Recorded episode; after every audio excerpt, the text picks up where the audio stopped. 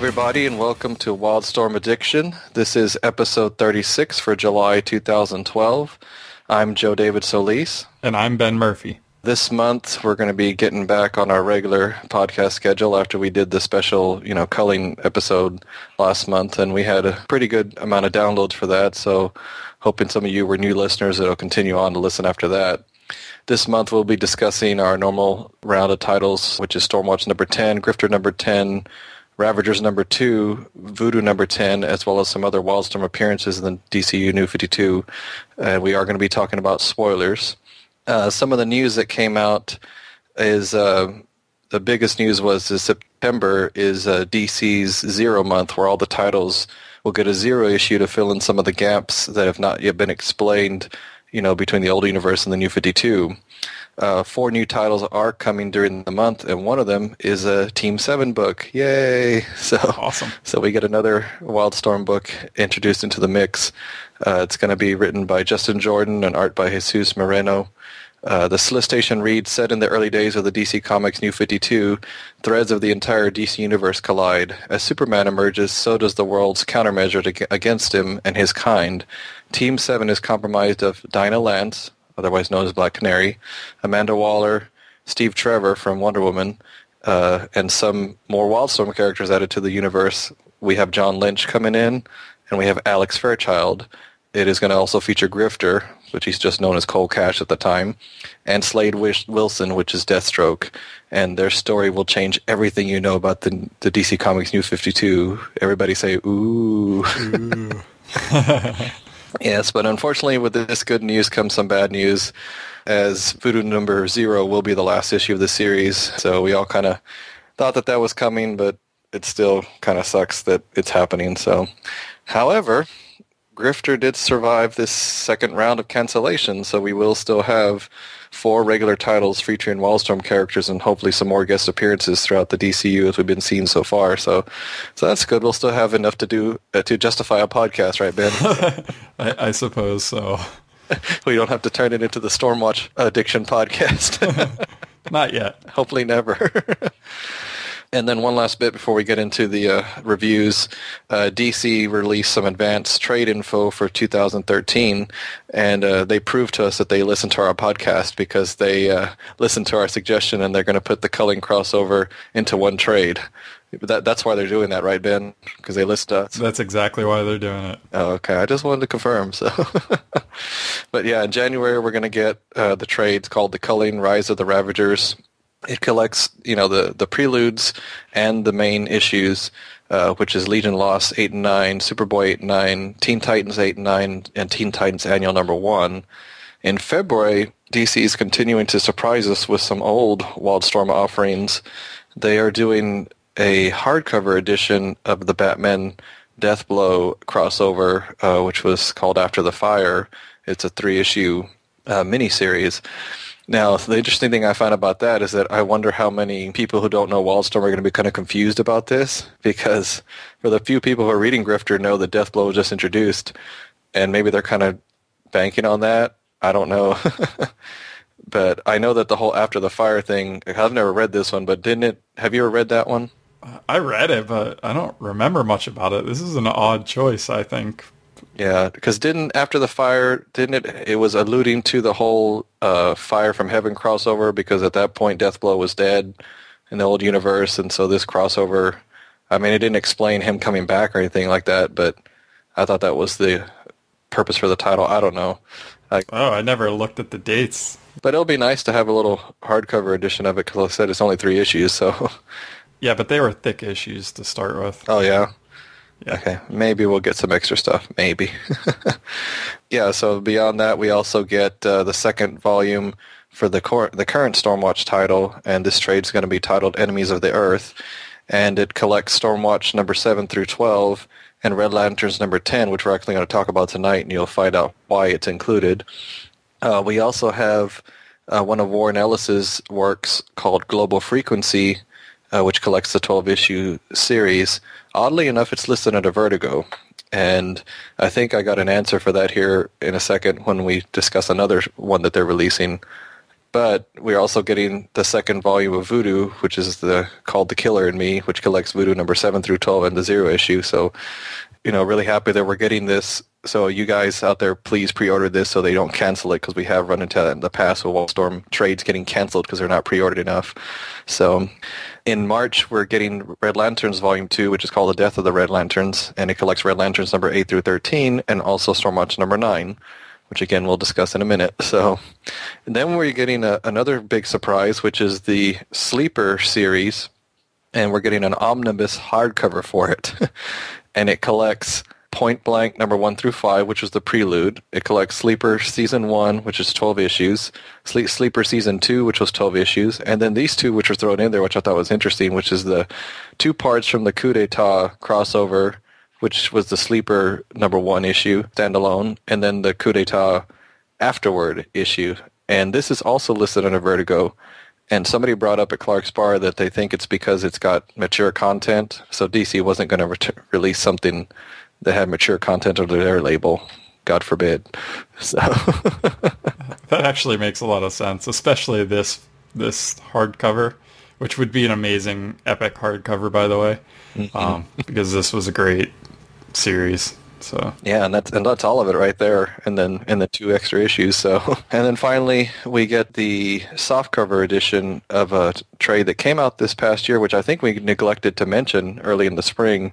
Uh, it's called DC Universe by Alan Moore. It collects several of his DC works, but also collects some of his Wildstorm works, which include Wildstorm Spotlight Number One, which is the famous issue with Majestic going to the end of uh, into the universe. His Voodoo miniseries, number one through four, which is really good. Uh, the Deathblow miniseries called Deathblow Byblows, which is just a three-issue miniseries, which I never read because they always seem very strange. and then it has Wildcats number 50 listed, but I'm pretty sure it's just the story that that he did in that issue because there was several short stories in that uh, in that issue. Uh, because the the hardcover of this tr- trade just came out in March of this year, so I may have to backtrack and get that. Anyway, so lots of news. So it's it's good to see that uh, DC is recognizing that there's a lot of good stuff in the old Wildstorm universe, and I'm glad that they continue to release this. So just keep snatching it up. You know, use whatever you have to Amazon, discount comic book service, in stock trades. Save yourself some money because it's going to get expensive. All right, thank you, Joe. Uh, let's go into the reviews. First up, we have Stormwatch number 10, released on June 6th, written by Peter Milligan with art by Ignacio Calero and cover by Miguel Sepulveda. This issue, it really starts with a recap. There was a lot going on uh, in the last couple issues and you know, writers were bouncing around. So now that we're you know solely under Peter Milligan, you know he, he kind of gives us a little quick reset at the beginning here with uh, the engineer. And she's basically discussing about the history of Stormwatch and how, you know, they were set up to be Earth's protector from alien invasions. And uh, she's talking about the the superhuman arms race that's happening and how they seem to be, you know, spread throughout all of the world, but kind of clustered in North America. And and she's kind of throwing out all these questions to the to the reader about about all the super beings that they're kind of keeping watch over and trying to learn more of. Um, you know, she's she's wondering, you know, can they reproduce? You know, what are what is the evolutionary dead end of the human race and of the superhumans that they keep growing in population?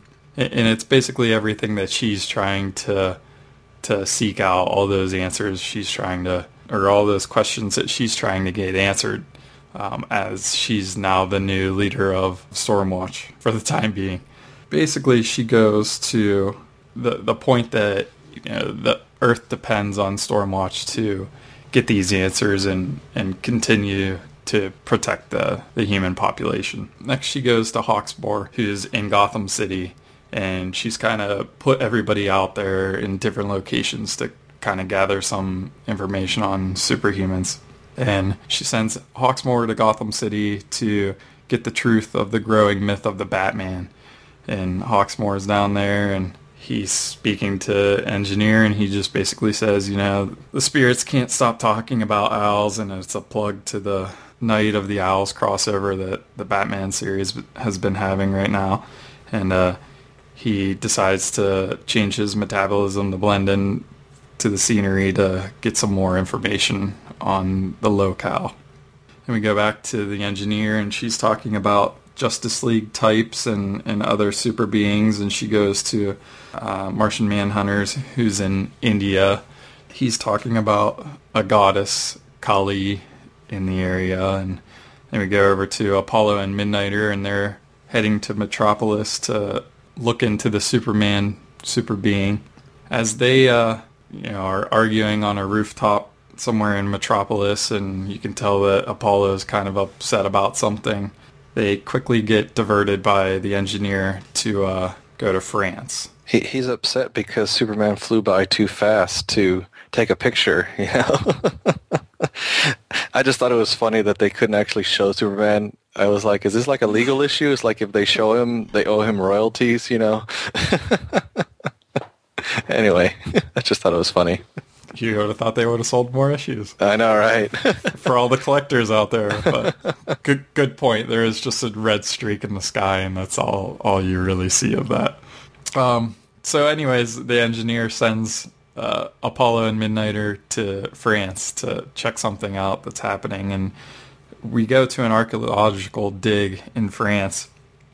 And basically what what we find is a professor and his assistant dig up something futuristic, even though they're doing a dig from the 1800s or the 1700s or something like that. Something that is definitely not in the time period that it should be. And it's a, it almost looks like a, uh, a bell or a, or a helmet of some sort. I thought for a second that the girl who was unearthing it was Fairchild.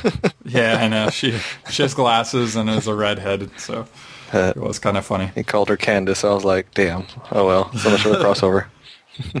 so, anyways, they unearth this thing, and the professor takes it into his uh, trailer, and he's he's inspecting it and looking at it, and he finds a button on the side, and he hits it, and it basically takes over him, and and soon find out what happens. But basically, uh, all of Stormwatch goes to France and find themselves um, in the aftermath of a bloodbath. Because wait, before you, you continue, you're, you're not even going to comment on the fact that a college professor, someone who probably has a doctorate, took it upon himself to click a button on an alien device, and is probably pretty surprised that something bad happened. You're not. You're yeah, not going to mention that. I thought that was kind of odd too, but whatever. we'll let that go. So e- even before they uh, encounter the bloodbath, as they're walking through the door into the scene, uh, the engineer sets it up really quick and just talks about what this device was because she apparently knew from the knowledge base that the Eye of the Storm has. But um, she calls it a Freno module, uh, which was activated 20 minutes ago and for the first time in 248 years. So this is what they're uh, they're walking into, and apparently these things should have all been uh, in the danger caches that are set up.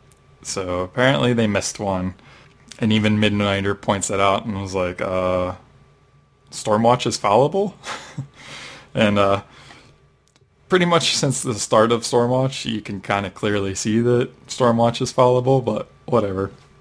I thought that was kind of an inside joke that he was kind of throwing out there for us. But Midnighter joking. nah. uh, right away, Jenny Quantum's like, "Hey, uh, the Earth's moving, guys, and it's not just the squirming of the dead bodies that are underneath our feet." The professor in his weird, uh, energized form uh, from the P module is what they shortened it to. Thank God. Um, pops up out of the ground and scares the crap out of Jenny Quantum. Right away, Apollo takes off after him and, you know, ignores every, the engineer's warning and goes after him and kind of gets electrocuted by hitting him. Who knows? Uh, it looks really cool, though. And the engineer's kind of uh, thrown off a little bit, and Midnighter calls her out and is like, uh, I thought you were supposed to be our leader. Why don't you lead? She's like, I'm thinking here all of a sudden Apollo kind of uses a burst of energy, and uh, quickly we find out he calls it the halo effect, which he may have used this before, but I don't think they threw a name to it. Do you remember him naming that power before, Joe? No. I guess is he talking about doing this with that big creature in like issue six, where Midnighter charges him up and it just basically explodes? That, that's what I expect that he learned it from then. I mean, obviously, you know, when they first uh, brought Apollo on, he didn't really know all of his powers, you know, until he was part of this team. Yeah. Didn't they make a comment early on that he just was going after like muggers and yeah, child yeah, molesters? exactly. Yeah. kind of overkill.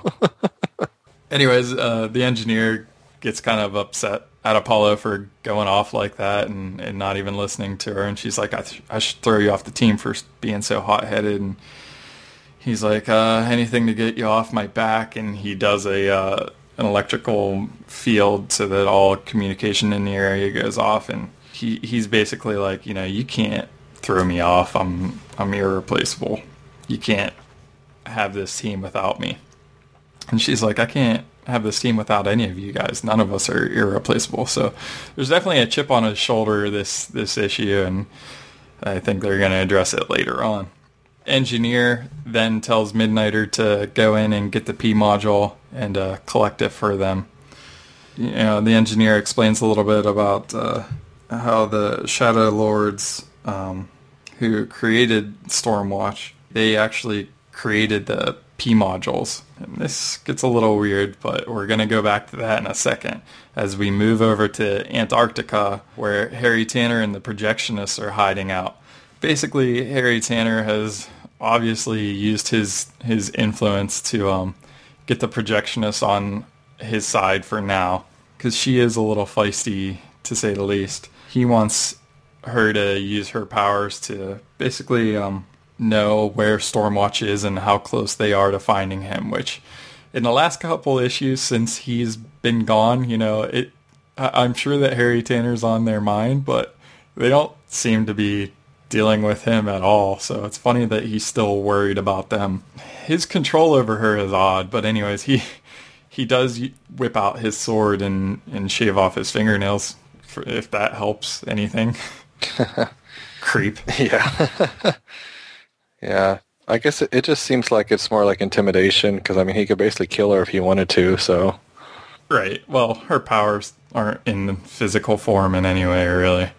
Um, and then we move over to the Iron Heights Penitentiary, where we uh, meet Fox, who was the fall guy for uh, the moon incident from the very first three issues of Stormwatch.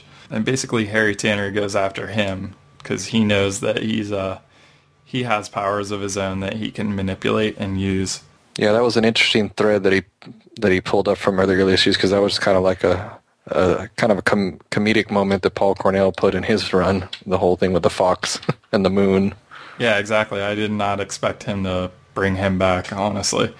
Meanwhile, in France, if you've ever watched Sex and the City, and I know I feel stupid by telling you guys that I've seen Sex in the City, they use they use that interjection constantly, and that's what it reminded me of. Meanwhile, in France, Stormwatch is beating the crap out of Crazy Guy. And Carrie goes to buy a new pair of shoes. exactly. Anyways, uh, Midnighters ran across the P module because the engineer told him to go collect it, and he is even trying to be controlled by it. And uh, Jenny Quantum comes in and and realizes what's going on, and Midnight, Midnighters asking for her help, asking her to make it stop because he's doing everything in his power to to kind of keep it from taking over him. And she's pretty snarky about it because of what he wanted to do to her in a issue or two ago, which was to kill her.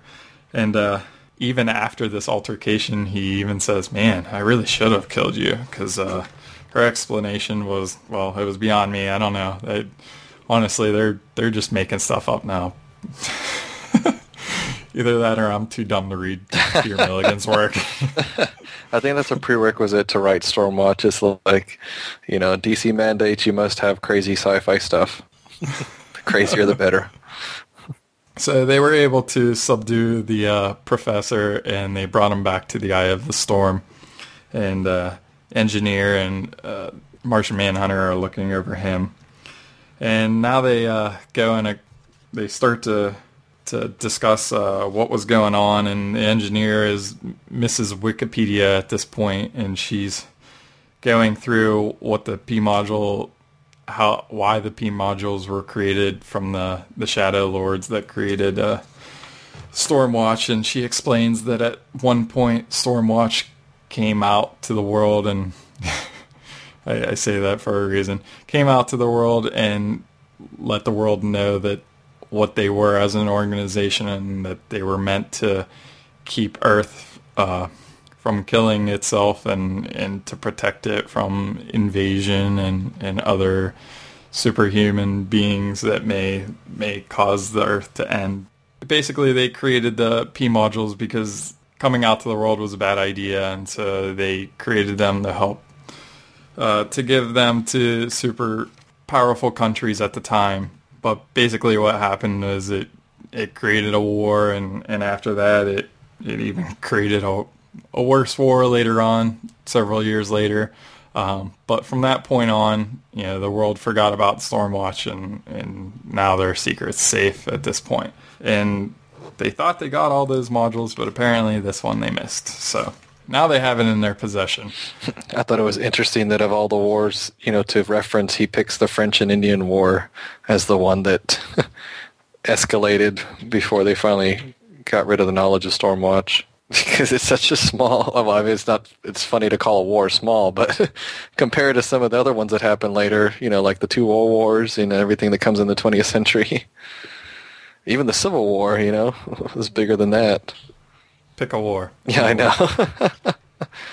but then she make a comment that it took like almost 200 years to really clean up the mess or something like that. Yes, which is far earlier than you know this new team's existence. 30 years, sorry they did it faster than I gave them credit for. So it's okay. Anyways, uh, Apollo and Midnighter have the P module and the unpowered P module, thanks to Jenny Quantum, um, and they're taking it to one of their danger caches. Midnighter calls out Apollo and is like, "What's been bugging you?" I'm skirting around the issue. I'm, Apollo's just frustrated because um, he now has the strength and the resolve that he can now come out to his family and the world that he's a a gay man, and now that he's part of Stormwatch, and now that Stormwatch can't be known by the human population, he's now having to keep that secret. So he can't even come out to the people that he loves and others when he really wants to, and now that he has the strength to do so, he can't. So it's just frustrating him, and you could see that he's actually getting enraged and shaking with the thought now that he has the ability to, he can't. And he's not able to because of the organization that he's part of. And, you know, you'd think that this would be an, a perfect opportunity for Midnighter to kind of handle that situation and console him. And, and he just kind of lets it go and, and loses that opportunity. Yeah, they didn't give him tactical advantage in the battlefield of love. Sorry. wow. well put. I don't know. An odd issue. I don't know that it got us anywhere. And I, I guess it's a little bit of a reset and a, a, a setup for things to come with uh, Harry Tanner here in the future and also the Shadow Lords that basically run Stormwatch from behind the scenes. Good overall, but you know, an okay issue by Stormwatch standards from the beginning, in my opinion. What did you think about it, Joe? Yeah, I kind of felt the same way, and you know, we're going to talk about here in a little while about Red Lanterns number ten, which to me was the unofficial Stormwatch issue of this month. you know, because this one, yeah, it was it was it was kind of a lot of just. I mean, the battle between them and the professor in his monster form, it was just one of those that, even though it was action, when I think back to the issue, I just kind of feel like it was pretty light on the action, which is fine, you know, because Stormwatch is it's not really supposed to be a completely action title, but we've had a pretty good mix in the past, and and and the the history of everything was interesting. Uh, like I said, yeah, the the whole you know relating the French Indian War and all that. That's pretty cool because it goes along with what they've been saying all along is that they've been in the world way before the superheroes started to emerge, because when you really look at DC's history, you know, obviously you've got Demon Knights now as part a big part of DC's past. You've got Vandal Savage, which I know he's he's still a character that exists. So I, I mean, I don't know my, that much about the DC universe's past as far as Earth is concerned. I mean, so so this is cool that uh, that they are incorporating Stormwatch more and more into their past. But yeah, just overall a kind of a light issue, I guess. And but it did set up a lot of interesting things that hopefully will will come to fruition later. I think in the preview for the next one, I think we see another P module. I'm not sure. So it'll be interesting to see where that goes. And yeah, the whole thing with Apollo was kind of interesting because um, it is kind of true. Yeah, the whole we gotta he had to keep that you know his homosexuality for secret for so long, and then he finally came to terms with that. And it's like, oh, you get to be part of a su- secret super group, not just you know a super group, but a secret one. you know, it's not like you get to be part of the Justice League where you're in the, the the spotlight all the time. So I actually think that point's interesting because over the last month, you know, both DC and Marvel were making headlines um, by outing certain super characters, superhuman characters, and you know, as Wildstorm readers and fans, we've known Apollo and Midnighter as being homosexual for a long time. And it was kind of funny to me that Apollo is frustrated because he can't let anybody know that oh, at the yeah. same time. yeah, that is kind of an interesting juxtaposition. Yeah, yeah, because that's that's what a lot of people were like. You know, so what about Alan Scott? What about Midnight and Apollo? You know. but yeah, decent issue. Look forward to see what where it goes next. Um, but let's go ahead and move on to our next comic, which is Grifter number 10, which was released on June the 13th, written by Rob Liefeld and Frank Tieri, with art by Scott Clark and cover by Rob Liefeld. This issue sparked some interesting discussions this month no. that I didn't anticipate. Let's just say I got our podcast some attention, but it wasn't positive attention. but before we get into all that, let's let's review the issue. so we continue pretty much right where the last one left off, where Grifter has met the Resistance, uh, you know, which includes Deathblow and Cheshire and and a few other grunts, I guess you could say. And for now, according to the way it starts off, they've basically just been jumping from safe house to safe house, which you know it's interesting. I think they're still Wait, before I get the mountain range wrong again, they're in the Alps, right? Where are they? I, I've, I've lost track at this point. okay. the Swiss Alps. There we go. Um, you know, they're kind of giving them a, the the other the other grunts are giving them a hard time, you know, because they're like, you know, well, you're They're heroes, Joe. They're not grunts. Yes. They're heroes. they just don't get when the, names. when the Daemonites attack in a little while, you remind me how many of them are heroes when we see how many of them are still alive in a little bit. Um, could you prefer con- cannon fodder? I was trying to be nice. sure. But yeah, so they give him a hard time, you know, about the whole him being the chosen one thing, and um, I'm kind of glad that as we're going through here, I, I'm noticing Scott Clark's art is back back to its uh, original, what I consider his his style, you know, because like I said, whatever it was last issue, I don't know what it was, but it kind of lost it there in some of the panels. But here, just little details like when he's talking to Cheshire, he's got kind of that got kind of that weird uh, headphone type thing, you know, around his head. I mean, I'm not really sure what the purpose is, but it looks cool. So, you know, Cheshire is basically telling him, you know, not to let the other guys get to him and so on and so forth. And then, of course, shortly after that, they uh, get attacked by the Daemonites. I so want to comment on what I wanted to talk about, but let me get through this issue first. Good luck with that. So we get attacked, and you know the Daemonites are raining chaos down on them, and it's the uh, it's the warrior class again. As the survivors jump from the uh, the burning wreckage of their vehicle, now we get a really awesome scene of Deathblow jumping out with a Gatling gun and starting to mow down some of the Daemonites. I thought that was a beautiful panel. it was just so cool to see Deathblow in action again. Agreed. With a big ass gun. Yeah, wouldn't have it any other way.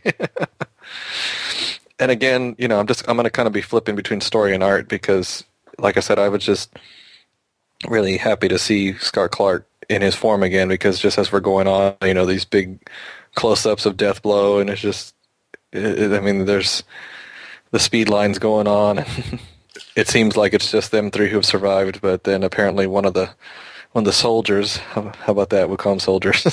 yeah, that's uh, named Buck uh, is still alive. So Deathblow, you know, heads over to to help him, and you know, one of the warriors catches up to the scene and is about to take Deathblow out, and thankfully Grifter's there to take out the warrior class. You know, this warrior class for being the next step up, they just they're dying real easy. but um, now we're up to four survivors, and they're trying their best to to get away, and basically Cheshire finally calls Grifter out and is like, you know, if you don't start acting like the man we need you to be, basically we're all dead for all intents and purposes. So, so basically she tells Grifter to man up and and so he uh, he takes off, you know, guns blazing, and we still got the warrior class coming, and then Grifter proceeds to do something that was kind of the the WTF moment for a lot of people across the net as I was reading the reviews he takes out one of the warrior class and he his guns stay floating in midair by themselves. And then after that, he like calls for some of the other guns around him, and he just has this huge tapestry of guns floating around him, and they're just firing. And that's how he continues to take out the Daemonites. And if that's not enough, then he uses more powers that we didn't know about. He, he uses the the flaming wreckage to throw it at the remaining warrior class and crush you know, pretty much the rest of them. And so between that, you know, and then he uses the same wreckage to shove the rest of them off a cliff. And then he just turns to uh, Cheshire and is like, so am I worth it yet? Meanwhile, the rest of us are like, what just happened?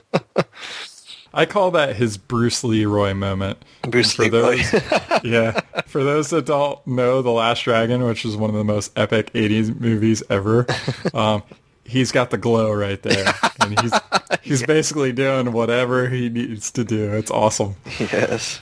Awesome or lame. You decide. well, we're almost at the end of the issue, so we'll comment on that in a second here. But yeah, so they make it to another safe house, and they're kind of trying to regroup and and uh, but before they can regroup, we get the introduction of a new villain. Uh, his name is Singe, and he basically looks like Backlash from Hell, basically. and I know a lot of people were not really keen on his design. It's just kind of, I don't know, blah. But we'll see what happens next issue. Um, but yeah, that was the latest issue of Grifter, and um, let me just go into what what what, ha- what transpired between me and the writer. um, so you know, I posted my which writer? Uh, Frank Tieri. So I posted my review as normal, right? Well, you know, I took it upon myself to call out the dialogue for being cheesy, right? Well, Frank didn't like that and called me out on it. And Rob Liefeld commented it too, but he just made one comment and then he didn't join the conversation after that. So basically, I was tweeting back and forth with Frank, and I'm like, okay, so the fact that I don't like your dialogue, you know, negates the fact that I actually kind of liked the whole twist with Grifter's powers. And, you know, he was like, well, you know, it wasn't my favorite part of your review. He's like, but, you know, he's like, we're all entitled to our opinion. And I was like, well, we're just curious, you know, where's all this coming from? Where's the, where's the, the snarkiness coming from? And he said that it's DC mandating them that they have to give Grifter more of a personality and that they have to ramp up the action. Those were their mandates and he says he feels that that's what they've done. And I was like, okay, well, that's fair enough. I can see, you know, if DC's forcing y'all to do that, you know, I can kind of see that because, you know, it's it's a weird mixture of, you know, the old grifter, and I'm talking like when he first came out, you know, that he he was kind of snarky, and you know, like we've talked about before, there are some writers who write him that way, and there's some writers who write him like they did in Wildcats and Wildcats 3.0, where he's a little bit more serious. Joe Casey. Yeah. so you know it was just and the whole thing with the powers depending on how they how they cover this in teams in the team 7 book because you know those of us know that the old grifter did have powers very similar to this because of, of being exposed to the gen factor in team 7 in the original Wildstorm universe. So this was not a stretch in that respect but i can see how readers who don't know the old universe are like, what just happened? You know, where did this come from and why hasn't he been doing this all along? You know, so hopefully these are things that'll be addressed. I mean, it, it was kind of cool, but my only thing is I hope that just like in the Wildstorm universe, the reason he didn't do stuff like that all the time is because it hurt him. You know, and I, I liked the he had a, a penalty for doing it. So I hope that that's addressed here because if not, then what's the point of him ever touching a gun again? You know, he could just use these powers, and that kind of kills the Grifter character, in my opinion. But for now, this was this was uh, a better issue, you know, than the last one. I'm still kind of worried because, like I said, I don't have any faith in that villain that's coming out for the next issue, but we'll wait and see. On the good side is is that uh, this title did have a uh, like a thousand issue increase between this and all the titles that Liefeld jumped on. So, wow, yeah. So people are giving it a try. We'll see where the next. We'll see where this issue sits in the rankings next month. And hey, you know, I'm just glad that Frank was willing to talk openly. You know, he did take a little personal at first, you know, but then he was willing to talk after that. So I do appreciate that because, yeah, I mean, he has to know that, you know, you're going to come across. I mean, you know, like one of the guys at the Clark's bar board was talking about, you know, having, that he's loving this. I think his screen name is Tweeter, and and I was like, cool, you know, you love it, that's fine, you know, uh, but I just don't, you know, I've been following this character for over 15 years now, and you know, it's like anybody else who's followed Batman or Superman for so long. You kind of have this idea of what this character is supposed to be like, you know. And yes, I know this is a new version and all that. And if they hadn't done such a such a 180 with his personality from the from Nathan's Edmondson's run to this one, I still would have been like, okay, fine, it's a new grifter. But like we talked about last issue, this is like a number one, or this this would be like issue two, you know. It's like a new series, basically. It's not the same grifter we were following in the first eight issues. So if it wasn't for that, yeah, I'd be like, oh, okay, cool. He's snarky foot. That's that's fine with me. You know, we started that way. Let's continue that way. So I definitely enjoyed it more, but uh, still kind of like hopefully this whole power thing will go somewhere interesting. So what do you think, I'm really interested to see what they do with the number zero issue for Grifter because you can obviously tell, you know, Voodoo's going away and a lot of other titles are going away. And I think they're really, really throwing everything at Grifter so that Grifter doesn't fade away as well. Obviously, since these two issues feel like a totally new uh, beast and number one and number two, you're absolutely right on that. It's funny though, now that I think about it, and I actually made that joke about you know the Last Dragon. If they are intending it to be serious, but it just comes out so ridiculously cheesy, I can almost get behind that because I mean I wouldn't love The Last Dragon if they weren't. You could tell the filmmakers were trying to be serious, but it just didn't come out that way. And it's one of my favorite movies ever. So hey, if if it continues going like that, and at some point I can just let it go and be like, okay, it's cheesy, I'll deal with it. Who knows? But it's the fact that they're, you know, they're trying to be serious, and it clearly does not read serious at all. And ramping up the action one of my big complaints about even Nathan's run was that there was so much action that you never got a chance to be like, dude, you've been running around the world like a crazy madman. Like you don't even know who you are. You don't know why you're running around and you haven't taken two seconds to sleep, let alone eat. And that they're being mandated to ramp up the action even more. I'm like, good God, this guy. yeah. I'm, I'm thinking DC told Nathan that before the end of his run. I think that's why we had such a huge shift when Cafu left as artist and we got Scott Clark. I mean, that has to be it. I mean, it was it's, it's almost like three different books when you really look at it. Oh well, uh, let's lay that aside and uh, go into Ravagers number two, which was released on June 13th, written by Howard Mackie and art and cover by Ian Churchill. And I'm going to go through this one a little bit quick because we are going a little long on this episode.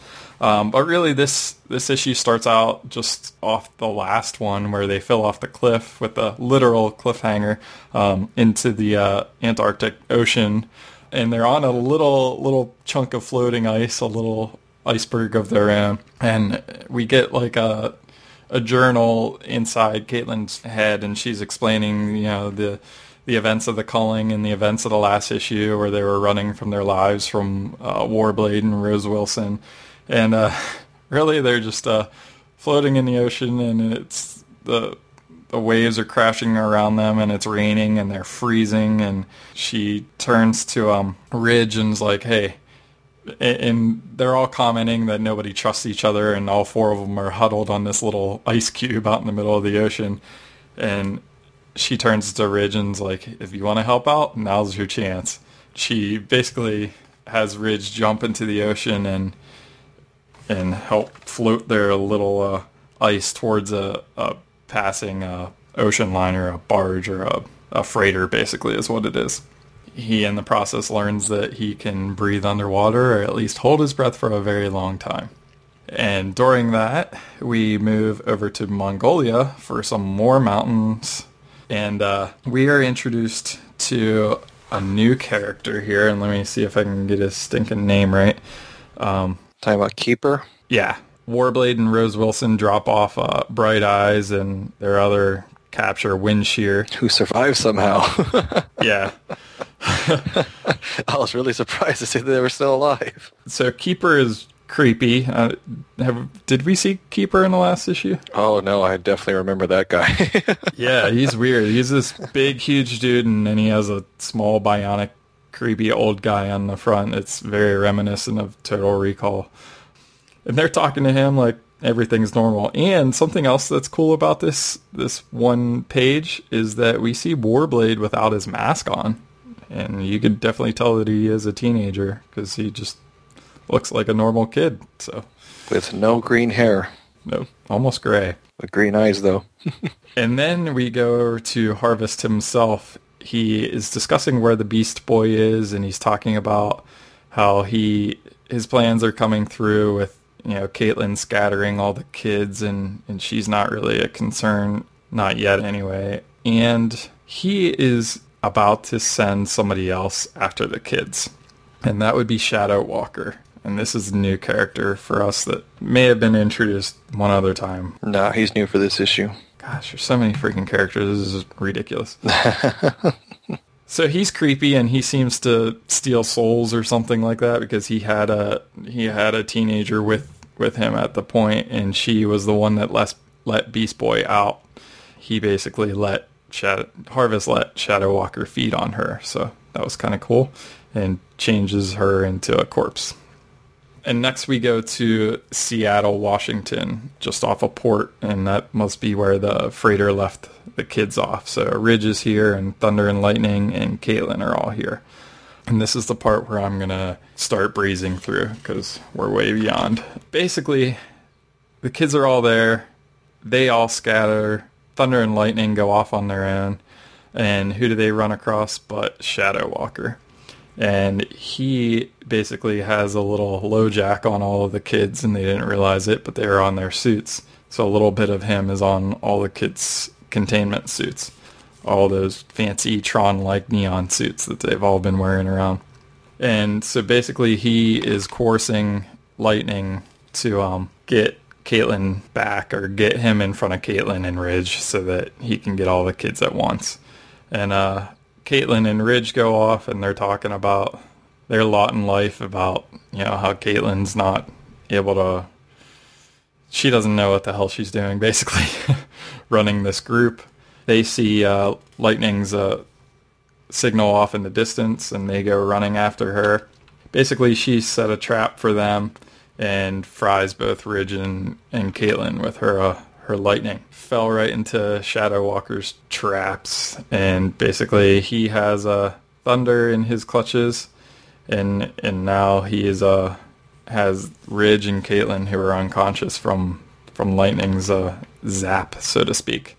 Shadow Walker starts to go after uh, lightning, and Thunder decides to finally uh, go off and, and somehow free himself from Shadow Walker's little mummy shadows thing that he had him wrapped up in. And this is where it gets even more weird as uh, Ridge was told that Shadow Walker had that weird uh, thing on their containment suits. So he's like, uh, you deserve this for kind of screwing us over, uh, Lightning. And Ridge goes after her and rips those off her chest which was weird. I'll just say that. oh, I'm sure it hurt, but it was also odd that he would grab and lunge for her chest. just gonna say. Well, at least the, at least the modules weren't you know a few inches lower, then she really would have been hurt. right.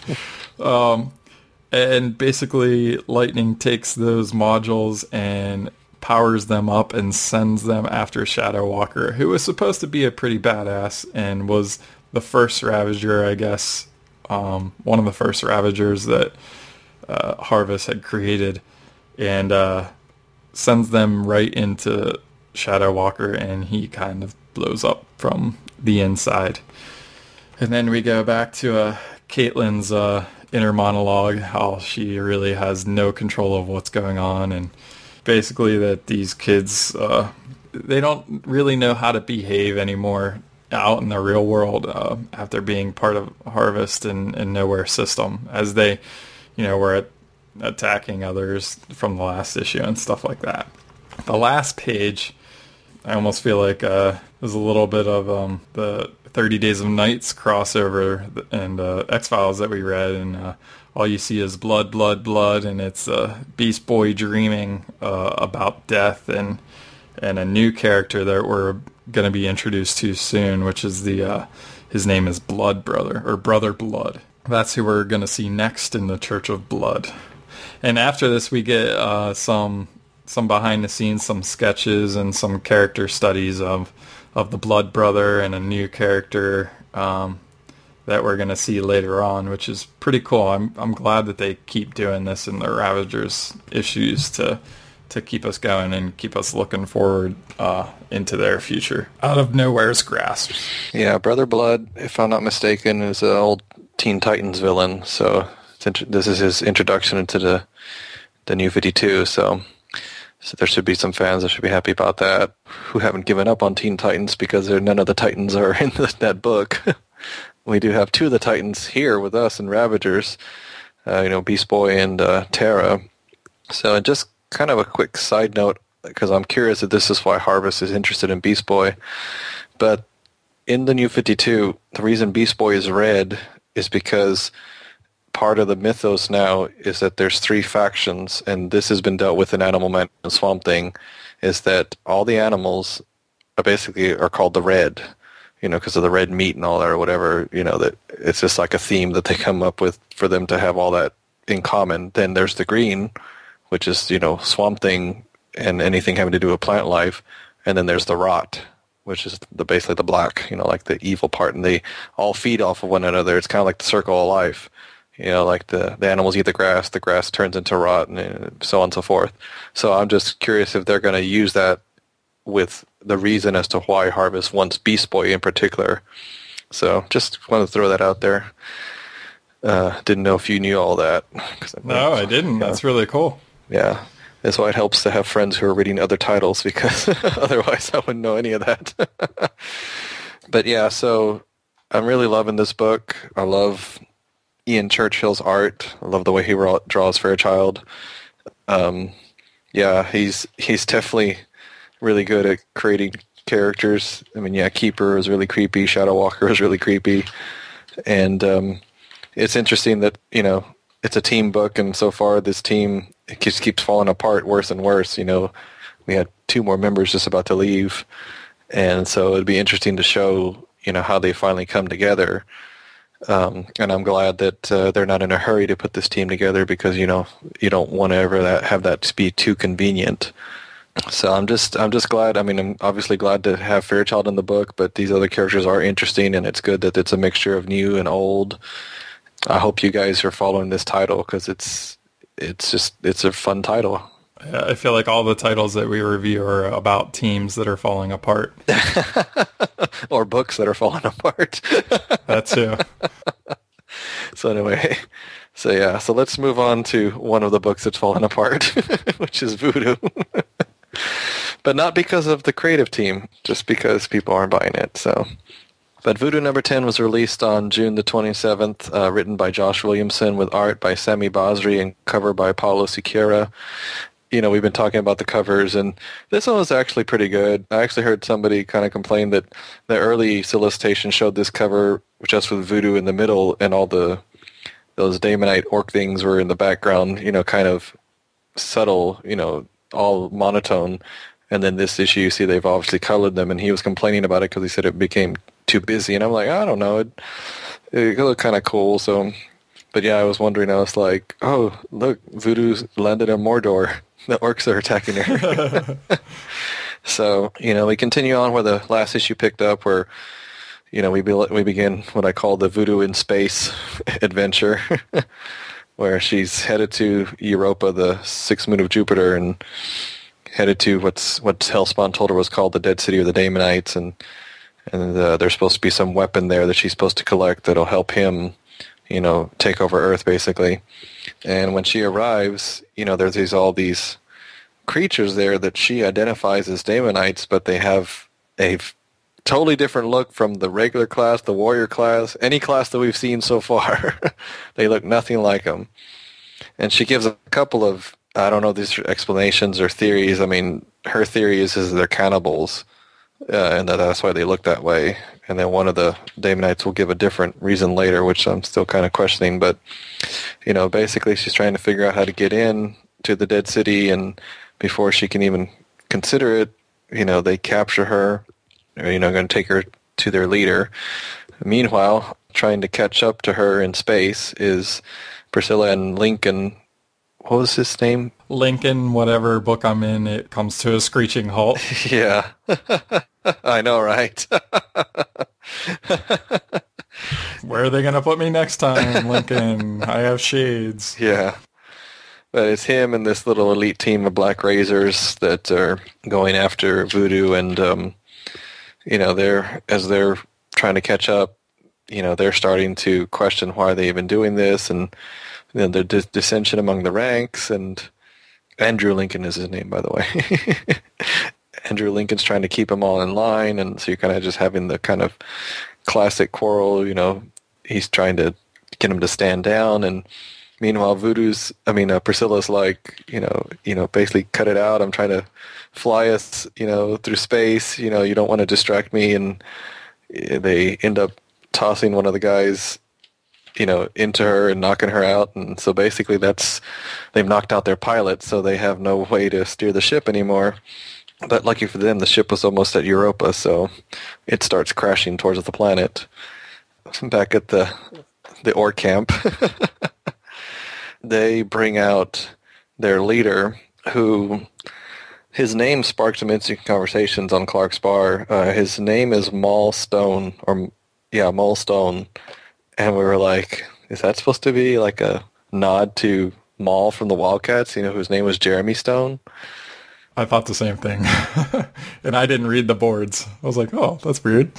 So basically, you know, uh, she's demanding that they let her go, and apparently, you know, you know, he, he detects that uh, that she's Daemonite and basically keeps starts taunting her because he's like, you know, I assume you're a failed Daemonite experiment, and that of course that pisses her off, and so she starts fighting him, and you know, he's he's pretty huge compared to her, and he, she's holding her own pretty well, and then then she decides to shapeshift into Helspont and tell them that you know that he sent her, and that alone finally uh, gets them to stop because apparently they're loyal to Helspont. Never once do they consider that she could be lying.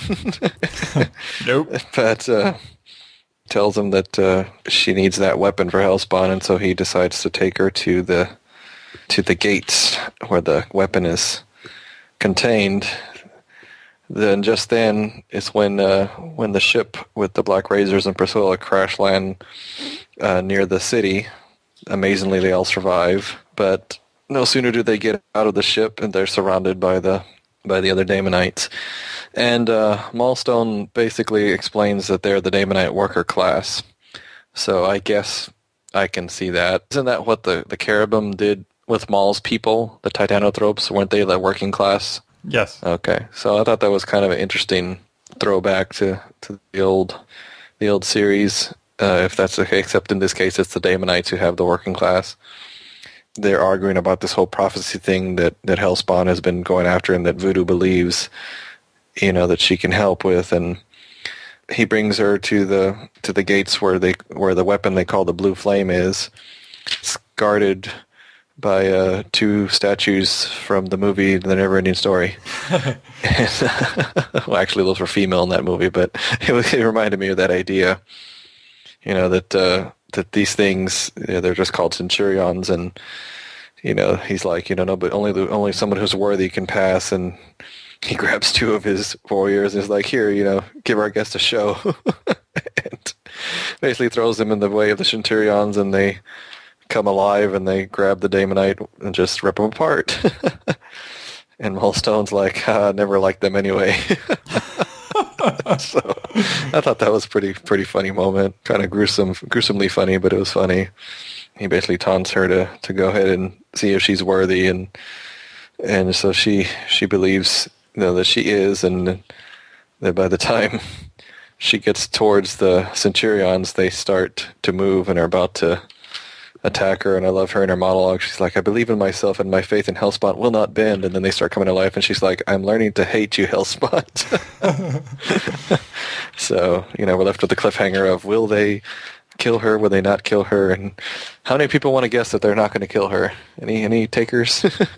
but um, decent issue is one of those where, again, I kind of wonder if Williamson knew that the title was already ending by the time he did this one because it just didn't seem to have as much energy as his early issues. I mean, his early issues they were just like, you know, you know, revelation and cliffhangers that were crazy, and and then these last couple of issues they just kind of seemed to slow down. So, you know, it's kind of funny keeping that kind of stuff in the back of your mind as you're reading, you know, because you know what's going on in the real world. I guess you could say, you know, behind the scenes with the editors and all that, and canceling books and it but it really kind of gives you a perspective of well if you're a writer and they basically call you up one day and say hey you know your book's ending you know you're really going to be motivated to to really put your all into it like you did when you first started you know what i mean? That, that's kind of the the sense i got from edmondson on grifter and from here on williamson and i could be totally wrong on both accounts but that's just the way it seems. I mean what do you think?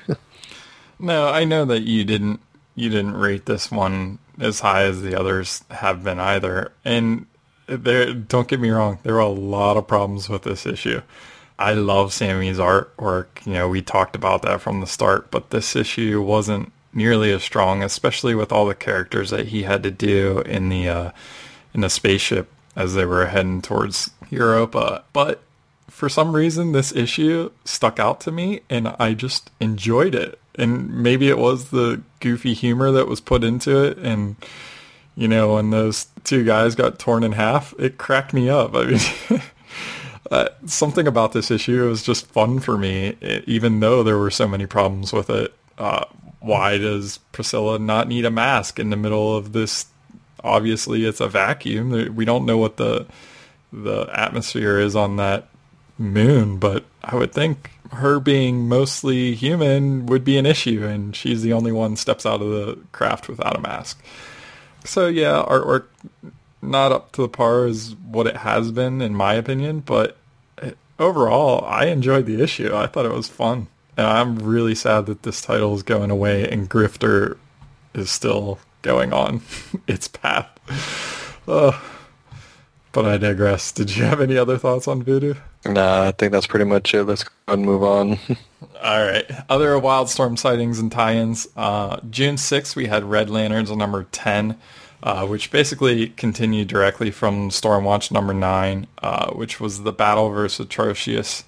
And, uh, or was it he? Or basically what we learned was that Stormwatch wants to end the the lanterns. It was that he was searching for like a uh, like a failed experiment that he had. He was trying to create a red lantern, and when he was looking for it, he found hyperspace basically, and went in there and it was like, oh, what's this big thing? The you know the eye of the storm, and he detected what we later find out is uh, and then ends up freeing Skallox. So that kind of ties up that whole thing. Because yeah, uh, but that that was the, the gist of it. And of course, they have a huge battle. Yes, and if you didn't pick up the issue, Midnighter punches a cat. Yes, yes it does. the main reason to pick up the issue. Yes, that that I I enjoyed that one so much more than so much number nine, and it's just because it just continued the energy from the last issue. So, agreed. It actually, yeah, it, it helped. Uh, June thirteenth, Deathstroke number ten came out, and that was uh, Zealot. We learned was confirmed to be a Kheran. Yay! And June 27th, Savage Hawkman number 10. At the end of this issue, the last couple pages, Pike appears, and he is also a Kherubim.